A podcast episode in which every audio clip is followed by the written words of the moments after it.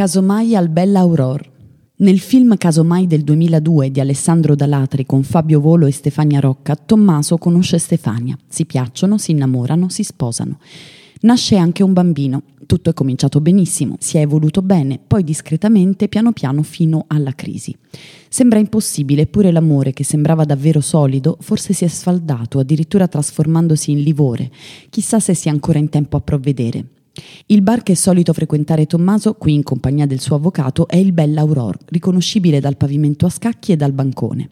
È forse il locale milanese più utilizzato come location cinematografica ed è uno dei pochissimi bar di Milano in cui non c'è musica, non c'è radio, si sente soltanto il suono dei clienti che chiacchierano, e forse anche questo dettaglio contribuisce all'atmosfera un po' retro che questo posto porta con sé.